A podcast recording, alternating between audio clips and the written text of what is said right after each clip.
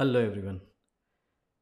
Today I wanted to share some important information about the water available on this earth, the water we drink, and absolutely how important it is for our body or our health. So my name is Gaurangsha. I'm from Ahmedabad I am electronics engineer having a business of medical equipment since last 20 21 years. I am a life coach, mindset coach and author too. I'm working with the field of water and have a really great insight of it. So I wanted to share some information today about the water available on this earth. So now we all need to understand that water covers nearly two thirds of our planet, and much of this water is really unfit for human consumption. The availability of drinking water on the earth is woefully inadequate. Just 3% of the total water available is considered fit for human consumption, guys. Now, out of this, only 1% is available presently, and the remaining 2% is locked up in glaciers. Most of the water that is available for drinking in cities either tapped from reservoirs, which are supplied by rivers or comes from huge lakes that act as rainwater harvesters. Now, running this water on sand beds eliminates suspended impurities.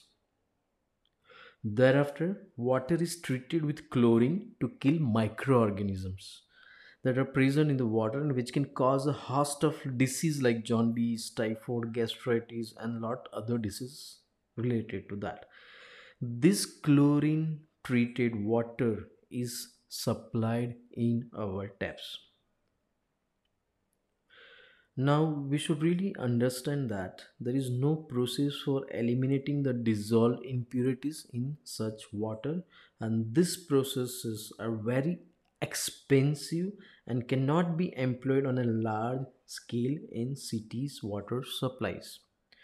So now, if we really see, there are lots of chemicals are there in the water like cadmium, mercury, selenium, lead, arsenic chloride, cyanide, MTB, carbon tetrachloride, dichloroethane, dichloroethylene, tetrachloroethylene, and trihalomethylene, dichloropropylene, free chlorine, pesticides, detergents.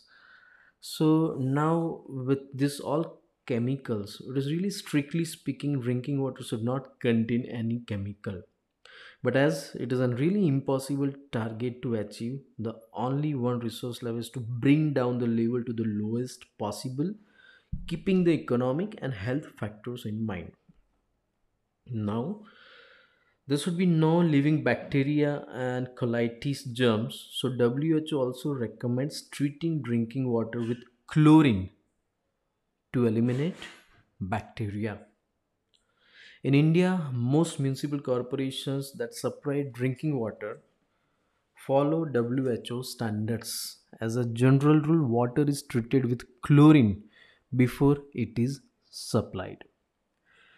Now, all over the world, chlorine was introduced as the best chemical to treat water way back in 1930 one advantage with chlorine is that it is cheap to produce and the process of treating water with chlorine is simple and inexpensive. It is highly effective